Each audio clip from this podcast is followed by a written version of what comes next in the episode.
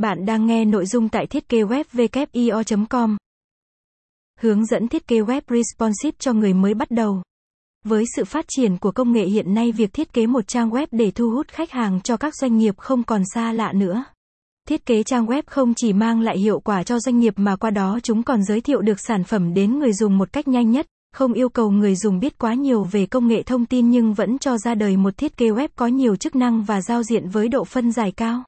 Trong những thiết kế website, thì thiết kế web responsive web là một trong những thiết kế mang lại nhiều hiệu quả nhất đối với người sử dụng.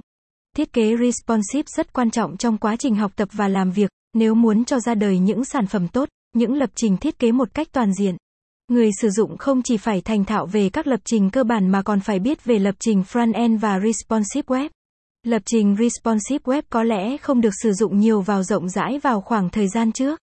Nhưng với tình hình hiện nay responsive web đã phát triển vô cùng mạnh mẽ, nhờ sự phổ biến và phát triển của công nghệ thông tin nói chung và người sử dụng điện thoại di động nói riêng.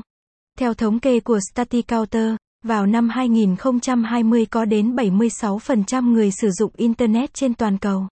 Vào năm 2021 Google cũng thay đổi ước tính cập nhật về người truy cập Internet, qua đó ưu tiên các website có lập trình về responsive web nhiều hơn.